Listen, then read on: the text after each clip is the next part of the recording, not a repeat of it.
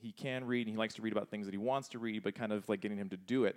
Um, and, and one of the, the things that is kind of getting in the, in the way of him reading is he just always asks me questions. He's like, hey, dad, how does this work? Hey, dad, why does this happen? Hey, dad, hey, dad, hey, dad, hey, dad, hey, dad, hey, dad, hey, dad, hey, dad, hey, dad, hey, dad, hey, dad, hey, dad, hey, dad, hey, dad, hey, dad. I hear this every day to school for an hour and a half and every way home for an hour and a half. Hey, dad, why'd that cop pull that person over? Was that person speeding? I don't know what that person was doing. What if that person was speeding? I don't know. Just, I don't know. Okay? Because reading for me has been one of the, the most fun things, uh, I've probably one of the greatest skills I've ever picked up. Because um, my son's always asked me to, to, teach him how to do stuff. And um, I've been getting on him because, like, I didn't actually learn how to do a lot of the things I know how to do. Like, um, I, I, had to learn how to play trombone in, in school because it was like a band thing. But every other instrument I learned how to play, I just picked it up and picked up a book and read and then figured out how to do it on my own. When I was 21, I, I think I've told this story before, um, I got my first car. And I didn't know anything about cars.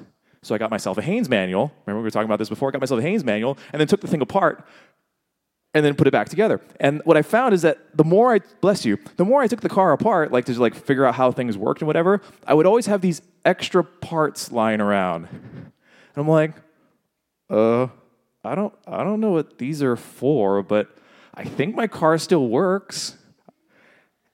I, I don't know. It's like, you know, uh, so I, I have this box accumulating in my parents' um, carport full of like, you know, bolts and screws and, and nuts and all sorts of things that I had no idea where it went back in because I took it out and then I didn't know where it went back.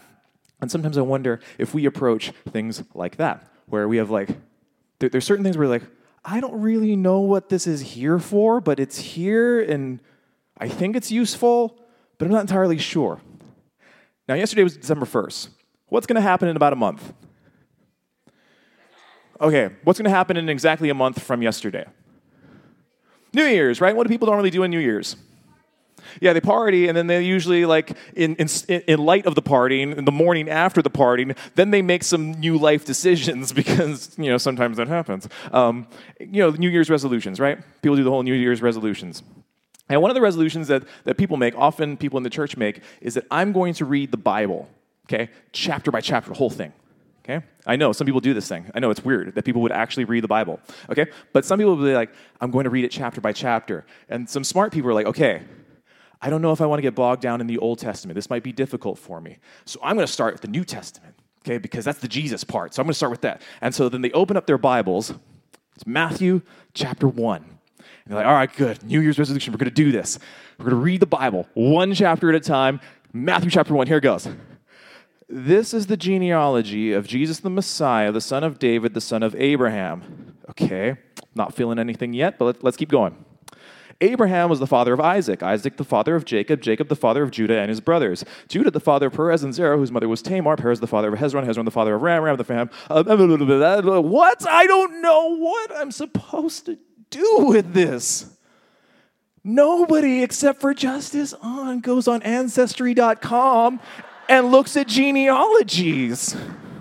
Sorry, Justice, I had to throw you under the bus on that one. Okay, nobody does this. And I, I'm trying to be a good Christian, and the first thing that I get in Matthew chapter 1 is Ancestry.com.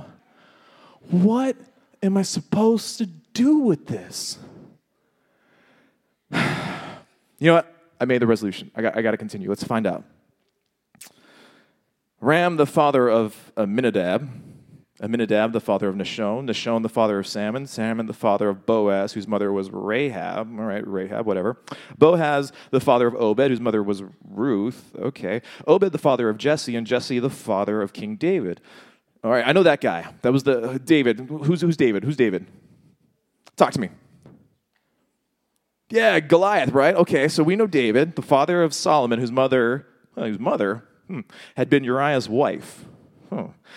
Solomon, the father Rehoboam, Rehoboam, the father of, uh, you lost me.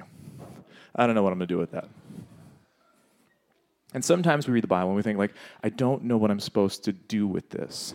And so we get discouraged or we get distracted and we're just like, it's this thing that I'm supposed to do, but I don't know what I'm supposed to actually do with it. And here's what I want to tell you guys reading is important. And when I mean reading, I don't mean just scanning the page and letting letters enter your pupils and register on the back of your retina and the optic nerve and it go up into your brain and do nothing. I mean to read and pay attention. Because here's the thing in that genealogy, there's a couple of things that should stick out if you're paying attention. Okay? In fact, there are three of those things that should stick out if you were paying attention. Now, how many of us know about um, ancient Jewish culture? Anybody know anything? Okay. No, we don't know anything about ancient Jewish culture. Okay. Well, ancient Jewish culture uh, was patriarchal. In other words, uh, the, the boys and the men were kind of the important ones. And you see this in Luke's genealogy. It's all like these dudes, it's all men. It's like son of this, son of that, son of this, son of that, son of this, son of that, son of this, son of that, son of this, son of that, son of this, son of that. Okay? That's all of Luke's genealogy in chapter 3. Okay? But notice there were three sort of exceptions to the rule in Matthew. Does anyone know who's not in the junior class? Because we talked about this this week. Who the three exceptions are? That's okay. That's why I have a job. Miley. Rahab, okay. That's one. Ruth, okay, thank you for that hand back there, senior. Ruth, okay? And there was one more who was not mentioned by name. Bathsheba, right? Okay. Rahab, Ruth, Bathsheba. Okay. So one of the things that, that we want to do when we read, okay, is when we see things that are kind of mm, different, we want to ask the questions, why are they here? Because most, you know, genealogies at this time is all like men. So now we got three women. Who are these three women? Who's Rahab? Yes. Bam, right there, pull it up. She let the spies into her house. Which spies? Well, the ones that were sent over into Jericho to see if the city was ready to like feel the, feel the destruction. Um, and Rahab says, Hey, we've heard about what you and your God has been doing, okay? And everybody's afraid. But here's the thing if you save, if you allow us to come with you, your God will be my God, and your people will be my people. Um, just please save my household. And they let her in. They, they, they, get her out. She's fine. Whole, whole, whole town goes down, but she is saved. Okay? Rahab. Somebody talk to me about Ruth. Not the baby, but Ruth. Ruth, Ruth, Ruth, Ruth. All right, what do we got? Ruth.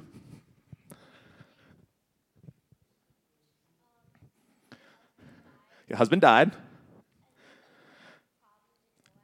Got 99 problems. Yep, went back to Bethlehem instead of back to Moab. Mm-hmm.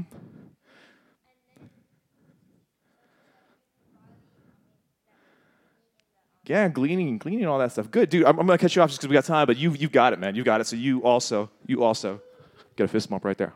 Mm, give it to me. All right. So Ruth, and if you read the book of Ruth, it's really hilarious because the whole book of Ruth, it's like you have um, short-term memory loss because the whole time it's like Ruth the Moabitess, Ruth the Moabitess, the Moabitess went here, and the Moabitess went there, and Ruth the Moabitess because she was not an Israelite. And yet she says to Naomi, Where you go, I will go. Your people will be my people. Your God will be my God. She leaves her family, the country that she knows, and she goes with Naomi back to Israel, back to Judah. Okay, and great things. And then the third one, who wasn't named, is Bathsheba. Okay, a Hittite. Okay, wife of Uriah the Hittite. Okay, another foreign woman.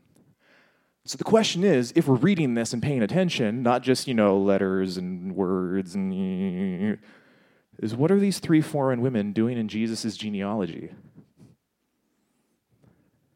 Or better yet, the question is, why is Matthew bothering to tell us about them?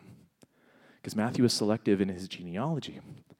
And what I want to tell you today, and what I think that Matthew has it there for a reason, and it's important for us to hear this Christmas season, is that foreign and women, okay?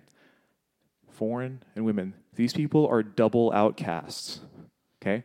They're not men and they're not Israelite. But guess whose family they're in? Jesus's. They are double outcasts, and guess whose family they are in? They are in the family of Jesus. And what Matthew is telling us at the very, very first chapter of the, the, the, New Testament, if we'll only pay attention, is that this Jesus who came 2,000 years ago into the world is for everyone, especially for the outcast. Why? Because even the outcasts are a part of his family. And so, what I want to challenge you with this holiday season is that those of you who claim Jesus as your Lord and Savior, I want you to have this mindset, this eye set, if you will, to be on the lookout for those who are on the outside. Take a look out for those who are on the outside. Because guess what?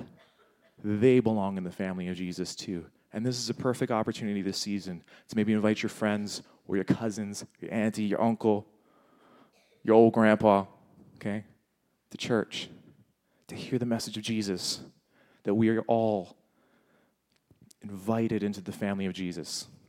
Okay? And if you are not among those who call yourself uh, a, a member of the family of Jesus, I want you to know that there's nothing you can do that can disqualify you from that. Because uh, Rahab, because we have younger ones in here, was a woman of ill repute. Ruth was a foreigner, and let's not talk about Bathsheba in such polite company. Okay? But even you are invited in to the family of God. There is nothing that disqualifies you from that. So, my brothers and sisters in Christ, go out there with eyes open this holiday season and invite. Okay? This Jesus is for you too. And those of you who are on the fence, this Jesus is for you too. Let's pray. Father God, we thank you for this morning, and we thank you for the opportunity that we have to gather uh, in this, this chapel to hear your word and to uh, encounter um, your grace that invites us into your family. We pray that you help us to go out into this holiday season with eyes open uh, to those around us who um, you are inviting and calling to your family. And we pray this in Jesus' name. Amen. All right, well, it is